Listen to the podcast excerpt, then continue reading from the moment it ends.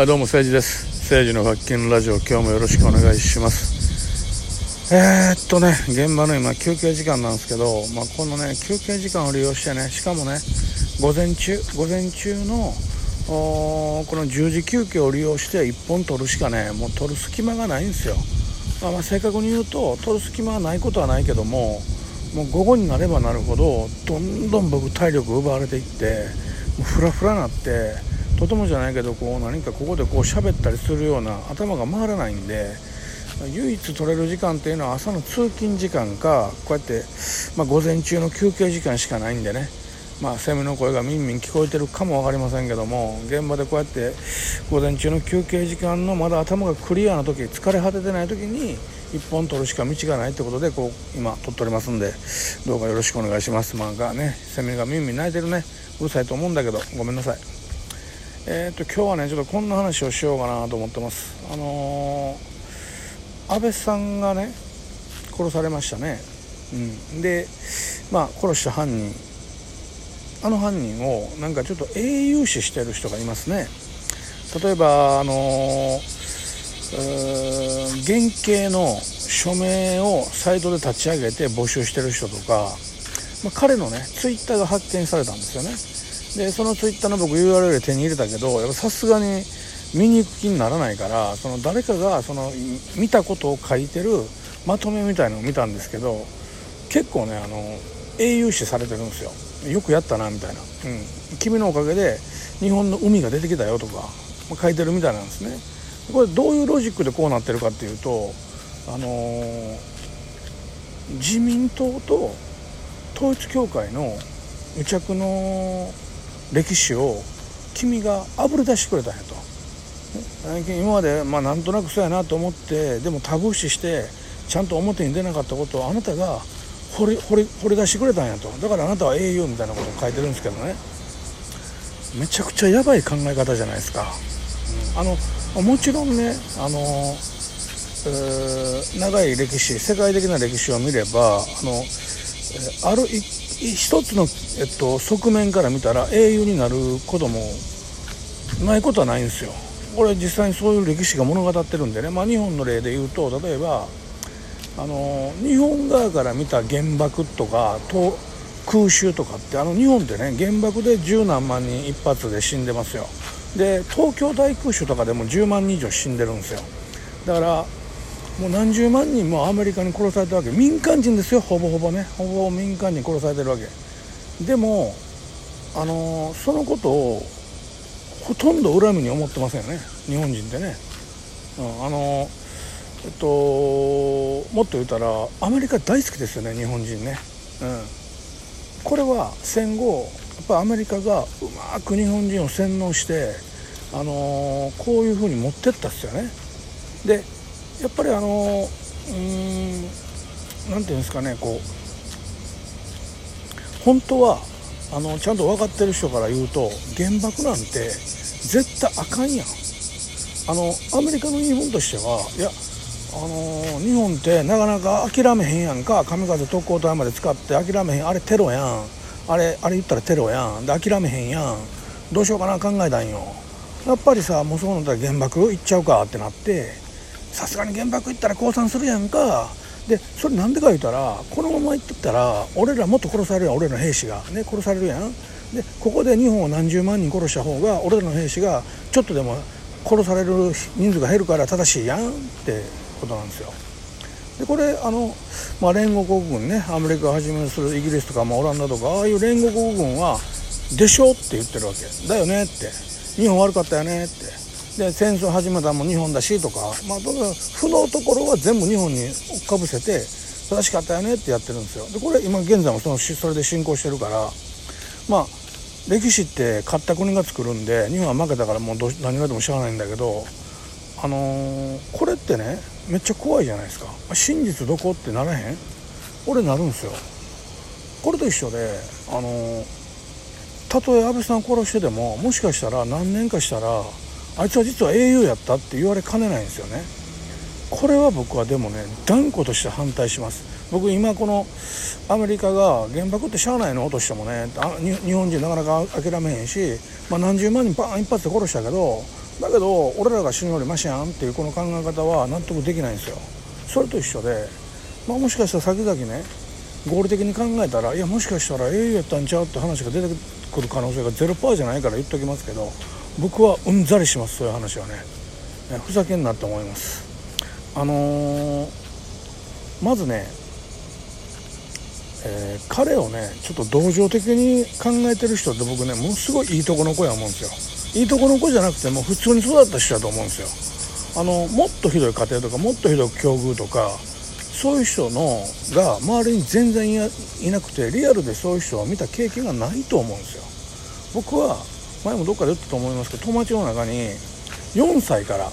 ねある中のお父さんと路上生活してた子供が い, たいてるし、知り合いがいてるし、友達いてるし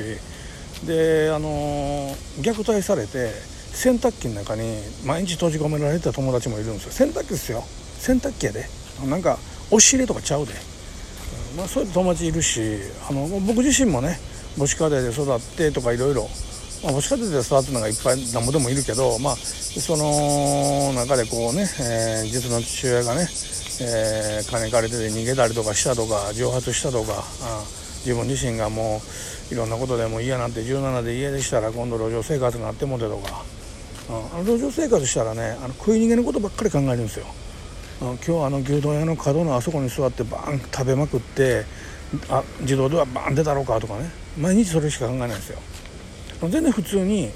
あのー、ゴミ箱のゴミ漁れるんですよ。あのうっせえやんと思うかもしれないでしょ。みんなテレビ見ててなんかホームレスの人がゴミ箱漁っての見ていや俺絶対あんなにはならへんわと思ってるでしょ。なるんですよ全然普通に。あの、まあ、家で僕まあじゅうななさいって食べ盛りっていうのもあったけど、まあうーんみっかぐらい食べな、食べてなかったら全然もう普通にガッサーゴミ箱とか漁ってます。でたまにこうパンの端切れとか出てきたらもうバクバク食うんで全然落ちぶれる範囲ですよ人間って。僕それ知ってるんです。だそういうふうに、まあ、いろんなね環境って人間あるじゃないですか。でもやっぱり人を殺める殺すっていうのはまたねちょっと違うとこのスイッチ入らないのは無理なんですよ。だから境遇が悪いとかクソとかいうよりあいつはああいうやつやったんですよ。元から人を殺せる芯が心の中にどっかにあったんですよ。あのねまず彼がもう一番嘘ついてるのは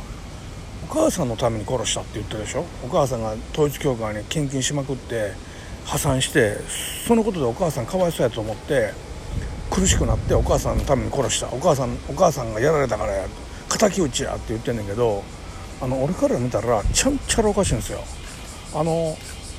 人殺しをしたらその後残ったお母さんがどんだけ苦しい思いをするか、どんだけ精神的に参っていくか、そのことを全く無視してるんですよ。つまり自分のことだけ考えてやってるんですよ、ね、なんか彼は境遇がかわいそうやとかあのないんですよ。あ実際にそういう人周りにいないから想像して思っちゃってるんですよ。例えば僕昔ね吉本ばななさんが山田恵美さんの小説の後書きにあのシド&ナンシーって映画あるんですよね。あの元セックスピストルズのシドが、えー、ナンシーっていう女の子と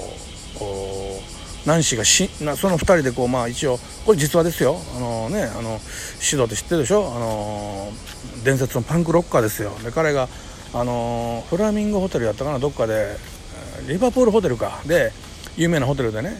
泊まってる時にその女性が腹を刺されて死んでたと。でまあ多分白が刺したんちゃうかって言ったけどもうその時にはもう役やってて酩酊状態で結局分からんかったんですね。で、まあ、そういった事件があったんですよ。で、まあ、後々彼は一応保釈で出てきた後薬物のやりつけで死ぬんですけど、まあ、にじゅういっさいと若さで死んだのとまあね絶頂期で死んでるんでもう伝説となったんですが、この映画をねあるんでシド&ナンシーって映画も一度よかったら見てもらいたいですけど、えっと、レオンのね刑事役の人がなんとかオニールやったかながあの主役でやってるんですけどめちゃくちゃいい演技で、まあ、その映画の中に出てくるマイウェイを歌ってるシーンなんかは圧巻で、まあ、本当に僕好きな映画の一つですが、その映画のラストシーンでねその、まあ、ナンシーが死にましたと。で彼は刑務所にあの、えっと、警察にしょっぴかれるんだけど、まあ、一応不起訴で出てくるあ不起訴じゃないあの一応仮釈放で出てくるんですよね。でその時に目の前をあのパッと表裏路地入ったら子供たちがあのシドに向かって「へいシド、俺と一緒に踊俺たちと踊ってくんねえか?」って聞くんですよ。ほんとシドが「俺はガクとは踊らねえ」って言ってバーって引っ掛けたら横から横にブワーンでタクシー来て窓をヒュッて開いたらそこにねナンシーが乗ってるんですよ。でそのナンシーがシドに向かって「シド乗ってく?」って言ったらシドが「いいぜ」って言って乗っていくんですよ。まあもちろんそれは妄想ですよ。ナンシーはもう死んでるからね。で こ, のこれがラストシーンなんだけど、その映画のこれを見た吉本ばななさんがあれはシドの魂の死を意味してるってこう後書きに書いてたんですよね。僕これね、彼女ってまあ結構そこそこまあまあ普通のまともな家で生まれてるじゃないですか。お父さんも作家やし大学も出てはるしね、まああの、えー、そんな俺みたいにこう洗濯機の中で閉じ込められた虐待あるような友達がい た, いたりとかないと思うんですよ。だからね想像しちゃってるんですよ。それリアルじゃないんですよ。あのねシドってジャンキーでしょ。ただのクソジャンキーなんですよ、ね、で か, かっこよく魂の死って思っちゃってるけど、シドがじゃあ毎日何を考えてたか、ね、自分の最愛の彼女が死んだ後でも毎日毎日彼が脳みそで考えてたことはどうやって今日薬手に入れようって考えてたんですよ。それしか考えてないんですよ。そういう人間しかいないんですよ、ジャンキーって。僕はリアルジャンキーを見てるから知ってるんですよ。でも彼女はそれ本当は見たことないから想像で神格化しちゃってるんですよ。それと一緒です。あの想像でリアルな人を知らないから、リアルな本当に不幸な人を知らないから想像してよく思っちゃってるんですよって僕は思ってます。まあね、こんなことをここで力説したところで何にもないんですが、まあ僕はこうやって、えー、放送僕の放送って今後こういう風な感じの放送になっていくと思いますんでね、まあ、あの本当にこれからも一匹狼で誰にも忖度するとことなくやっていきたいと思います。おしまい。